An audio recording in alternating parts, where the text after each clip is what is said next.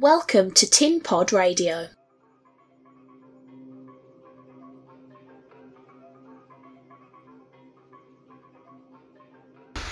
You wanted to ask me about Oz, didn't you?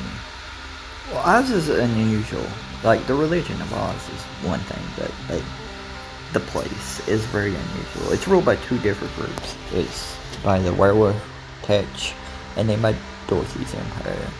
And don't let any of the propaganda and twistedness of, you know, the religion get in the way of what the truth is. Like, Dorothy's Empire is such a fascist empire. Like, what she did there to those people was horrible.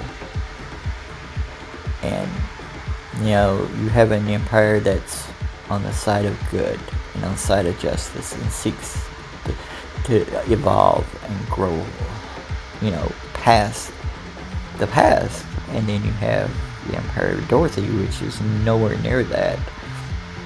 And it's one of the harshest environments I've ever been in in my life. Like, but, you know, from her tin soldiers that are fodder in the battlefield to the the pride which is the most vicious police force you'll ever see anywhere. And then the scarecrows those mad scientists. Yes uh, it's not a, a good place you want to visit. And her people you'll hear a lot of propaganda about oz. You will hear even more about dorothy's empire and how the people there are happy and content. They're not happy and content as much as they are on the edge and know they are on the edge of being killed at all times. That's what fascism is, and that's how it rules. It first twists people and turns people against each other. And then it puts people in this zone of like, it could be worse. It could be worse. It could be worse. And that's what the Empire Dorothy is like. It's not a place I want to return to anytime soon.